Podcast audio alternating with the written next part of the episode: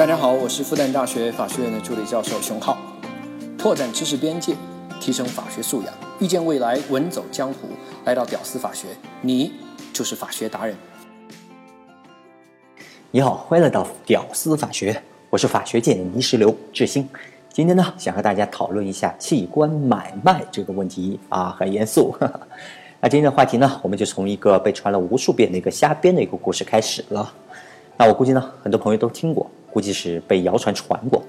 那故事呢，大概是这个样子：某男子啊，我们叫他老王好了，一个人去东南亚旅游，某个国家啊，就邂逅了一位美女，然后呢，就和美女就约啦，两个人就去开了房，点了一点红酒，然后男子感觉非常非常的好，老王啊，那就喝多了，就晕了过去，昏了过去。等到自己醒来的时候呢，他就发现自己赤裸的躺在了浴缸里面。然后被各种冰块所包围啊，旁边呢还有一张纸条，那就写着：不想死的话就赶紧报警。什么情况啊？这是，就感觉有点懵，就不知道在什么情况。然后尝试动了一下，哎呀，发现这个后腰无比的疼痛啊，痛死了。伸手一摸，发现完了，一大个刀口，自己的肾已经少了一个。哎呀，这个瞎编的故事啊，因为画面感太强烈啊。后来就成为很多传播教材里面病毒式传播这样一个优秀的成功案例了都。是呢，我们今天要说的是这个故事背后的器官买卖问题。那二零一一年呢，刑法修正案八那第三十七条新出现了组织出卖人体器官罪。我发现这个罪啊所保护的这个法益和它所带来的社会的损害不成正比。那我呢就认为。器官买卖，它就应该合法化，不但要合法，而且要建立规范化，而且还要建立这样一个通畅的买卖渠道，比如啊，建立这样买卖市场啊、啊平台啊等等，让人体器官井然有序的买卖。好，这就是我离经叛道的观点。那我呢，今天呢就来胡说八道一下，假设器官买卖它合法化以后，会有什么样一番场景？OK，我们先看第一点。大家显而易见，基本上都能看得到的，那就是假设器官买卖那放开，那卖器官的人一定一定会变多呀，都不是可能变多，那肯定变多的呀，因为卖器官这个渠道那很方便了嘛，又不违法，不但活人卖那合法，死人卖那也合法呀，尤其是这死人卖器官啊，那渠道一通畅的话，那这就不得了了呀，器官的供应端会大大大大的增加。那现在呢？因为经营器官，那肯定是犯罪的嘛。你倒卖器官，那肯定犯罪的。所以这个渠道啊，它就不是很通畅，就导致了每天那在医院死去的这些人，他们就没有办法很顺畅的卖他们的器官。那他们只能做现在啊，只能做这样选择啦。要么你就只能选择怎么安葬，要么你就只能是把器官给捐掉。那如果开放这个卖器官的话，那么他们就有一种新的选择，就是把自己好的器官那全卖掉，得到的钱呢，算是给家人留一点遗产吧。那如果有这样啊顺畅的一个渠道的话，那对于像我们今天这些整天在外面跑的人啊，那我们身上肯定要随时放一份单方签署好的这样一个器官买卖协议，哎，我就附在我的这个驾照或身份证后面。万一哪天啊，我在外地那遭遇这个不幸啊，那警察或者就是我的医生呢，就找哎找我这个身份证或者驾照的时候呢，核对我身份吧，他就会翻到这份器官买卖协议。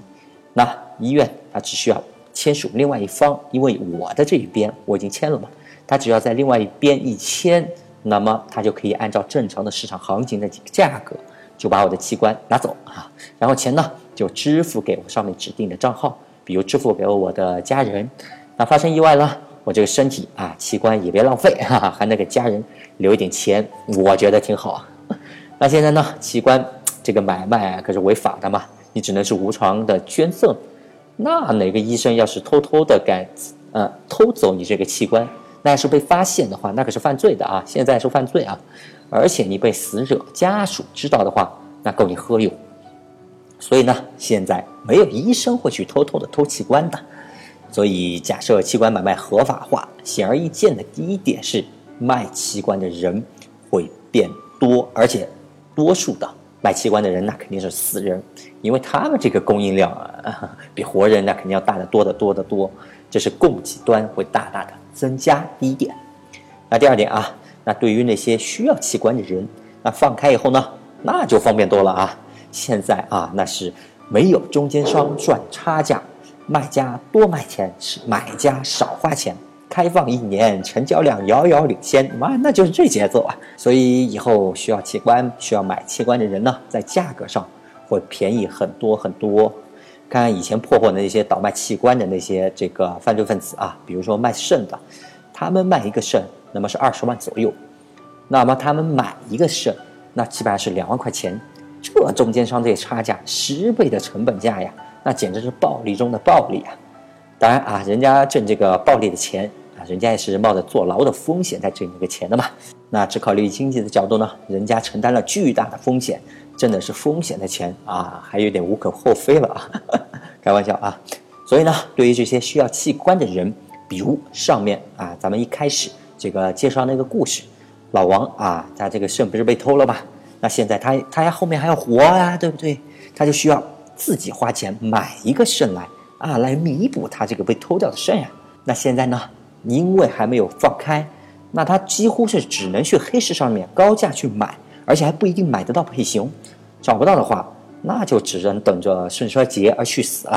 那没办法呀，禁止买卖器官，它最大一个特点就是限制了这个供应量。那现在买卖假设合法了，OK，供应量一下子增大了嘛，配型就很容易能找到，而且价格是市场价格，不是那个贩子那高暴利啊。那这是 OK，这是第二点，需要买器官的人，他们花的钱会变少。OK，我们来看第三点，对于器官贩子，那以后他们的生意简直没法做了。我觉得他们应该是第一个跳出来反对器官买卖合法化的人群。那以后呢，器官呢就有统一的市场价格啦。以前那十倍利润那种日子啊，那那肯定是一去不复返了。那如果器官贩子还要继续做这个生意的话，那也只能是跟其他商家一起来竞争啦，一起进货，正常的进货啊，跟他们一起买器官，然后你加个合适的价格卖出去，顶多也就这样。但是呢，因为器官买卖已经合法化了嘛，市场化以后呢，你还是可以继续做这个生意，但是这个生意的利润只会接近于普通别的生意。那因为放开以后呢，那这就是一个普通的行业，仅此而已。根据市场的规律呢，任何一个行业如果存在暴利的话，那么很快就会有无数的人、无数的资本涌进这个行业去挣这个暴利的钱。但是呢，因为涌进去的人太多了嘛，反过来又会把这个行业的利润给拉了下来，最终拉到了其他行业利润差不多一个水平。哎，就这个样子。当然，其他这个任何一个行业也是一样的。如果突然某个行业他们的利润特别的高，简直是暴利，那你放心，人都不是傻子，绝对是一堆人冲进去啊，杀进去，瞬间杀成红海，最后呢，形成一两家垄断型的这个企业，比如像阿里叉叉叉叉器官移植中心啊，移移植公司啊，那以后呢，他们就在每一家的三甲医院，他们就设点。只要有器官，有合适健康的器官，他们就一律高价收购。然后呢，用其极其成熟的这样一个技术来保存，然后用其极其成熟的这样一个销售网络，比如淘宝啊、天猫啊等等等等等等。然后消费者呢，根据自己的配型，根据自己的需求，在上面，哎，你就买器官就好了。一旦找到了合适的，马上下单，那最快速度快递到你所在的医院，马上完成移植，这是在技术上完全没有问题。现在受制约的那是法律问题呀，所以呢，一旦器官买卖它放开以后，这器官贩子他的暴利的日子那就被完全的消灭了。如果他们呢转型作为普通的中间商，他们又竞争不过这样一个商业的一个巨头，那简直是没活路了呀。OK，这是第三点，关于器官贩子。第四点，对于那些犯罪分子会怎么样呢？我们分两类来看。第一类呢，直接使用偷抢别人器官的这一类犯罪分子；那第二类呢，是引诱、胁迫或者教唆别人卖他们自己器官的人。哎，这两类分开来看。先看第一类啊，对于他们来讲呢，这放不放开卖器官，那这都犯罪啊。故意伤害，甚至是故意杀人哈，这些传统的自然犯罪呢，那目前还是在的嘛，对不对啊？自然犯罪的话，当然以后也会在，但是如果放开的话，那他们盗也好，抢也好，盗这些器官为了什么呢？为了钱呀。那现在这器官卖不起价格了呀，市场价就在那个地方啊，他冒着那么大的犯罪风险去伤人、去杀人，最后还卖不了几个钱，那这风险和收益那不成比例呀？还不如直接去投钱去，罪有轻，对不对？收益还 OK。而且呢，这以后每个器官可能都是需要有明确的来源信息的呀，就跟钻石一样，原来器官的主人和这个器官之间的联系各种信息，那都是必须要齐备的呀。如果是来源不明的器官，那是没有人收购的呀。收购来源不明的器官，那是可以设置完全可以设置罪名的呀。好，这两步棋一走。那基本上盗抢器官的，基本上没人干了，卖不起价格不说，还卖不出去呀，而且对这个器官的保存技术还要求是很高的呀，哎，那这活估计没人干了。这是第一类啊，通过暴力来盗抢器官的人。好，我们来看第二类，引诱啊、教唆啊、胁迫他人来卖器官的这些犯罪分子。当然了，现在这些啊直接的罪名还没有设立，但是根据刑法的底层逻辑。这以后肯定是需要设立罪名的。首先，定性的话，那活体买卖器官，那我们认为它是一种严重的自我身心的摧残的一种行为。那伤害的核心呢，是它的基础的一个健康权利。那这几个罪呢，虽然现在还没有啊，但是教唆别人伤害自己的身体，其实在刑法底层逻辑上本来就是一种犯罪。你比如啊，引诱或者教唆或者胁迫他人去自杀的。那是要定故意杀人罪的呀，还比如啊，引诱、胁迫，还有这个教唆他们自残的，那是要定故意伤害罪的呀。还有引诱啊、教唆啊他人这个吸毒的，专门就有这个罪。甚至啊，引诱他人卖淫都有专门的罪。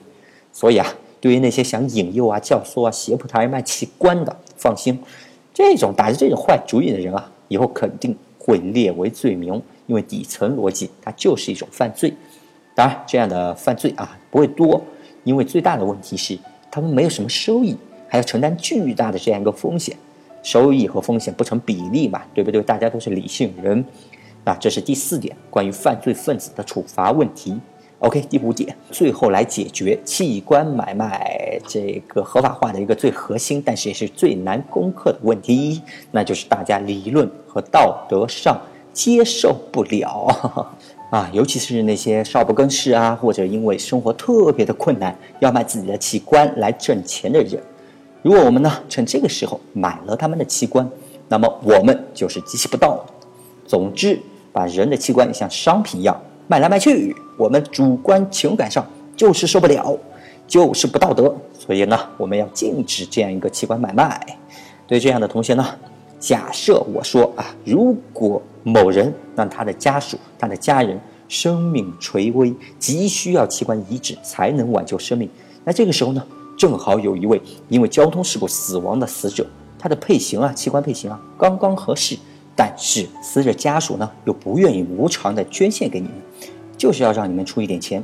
结果，我代表法律，代表正义，严厉的制止了他们这样一个买卖行为。那最后呢，因为需要救治器官的这个人。因为法律的不允许，所以没有得到救治而死亡，这样就道德了。好，我们再假设另外一种比较尖锐的情况，也就是大家津津乐道的一种情况，就是某个啊，假设沉迷于网瘾这样一个刚满十八岁的小伙子，那他想要卖肾玩网络游戏或者买苹果手机。好，这个时候我跳出来，代表正义，代表法律，不允许，不允许卖。那该得到救治的病人依然得不到救治。而不该卖肾的这个网瘾少年，依然可以通过黑市卖掉自己的器官，而且价格更低，这样就是道德的法律了吗？真不知道所谓的道德，道德在哪里？禁止器官买卖，才是表面符合道德，其实是冠冕堂皇，让无数应该得到救治的人得不到救治，而且滋生了大量的犯罪的极其不道德的法律。这是道德的视角。OK，我们再来说一下权利和义务。那我们呢，禁止一个人卖自己的器官，那对于社会来说，社会是默认为你的生命比或者你的健康比你的财产比你的钱更重要的。但是从你自己的角度呢，你的健康重要还是你的财产、你的钱重要？这个选择题，我们认为你自己应当有这个选择权。我们尊重你将自己的健康看得不那么重要，比如你要自残、你要自杀，如果你真的要那样做的话，我们其实是应该尊重你的选择的。实际上，社会他们也都是这个样子，不会因为某个人因为自残自杀，哎，如果你没死的话，还把你拉过来逮住啊审判，然后以故意杀人罪、故意伤害罪让你坐牢啊。世界上没有任何一个国家是这么做的。虽然呢，嘴上原则上是不允许，我们看见呢也会来制止，但是。其实，任何一个国家还是尊重他们做出这样一个选择。是一个将自己的健康甚至自己的生命看得不重要的人，社会在情感上是不能接受的。但是，这个选择权应该给到他自己本人。毕竟，健康和生命是人家的嘛。我们社会凭什么非得替人家来做主呢？同样的道理，那如果某个人认为自己的健康没有钱重要，那我们凭什么非要禁止他的内心的这个价值观的排序呢？强迫他必须要和我们大众一样认为健康第一，金钱第二。毕竟健康是人家的嘛。如果我们要禁止这样把钱看得比健康重要的价值观，那我们是不是也应该去禁止很多会牺牲健康甚至高度有生命危险的职业呢？他们底层逻辑不都是认为挣那个钱比他们的生命、比他们的健康更重要吗？对不对？比如像粉尘肺，甚至随时会死亡的煤炭工人，他们不就是这样吗？矿井里面不行啊！你们的生命健康比你们挣那个钱更重要，你们以后不准去干这个了啊！不准，这个行业我就禁止，我要强行保护你们的生命健康。这怎么你不去禁止呢？逻辑不是一样的吗？一个人认为他的钱比他的健康更重要一些，我们就是不答应。我们要强行的让他认为他的健康比他的钱更重要。我们要禁止他有这样的一个价值观，哪怕我们整个社会为此承担了巨大的成本，哪怕我们社会因此而滋生了大量的犯罪，哪怕无数人因此得不到及时的救治，得不到及时的器官移植，我们也要禁止他把钱。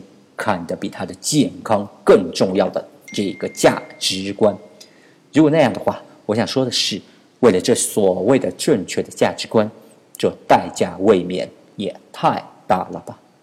本期的节目呢就到这里，我是志新，我们下期再见。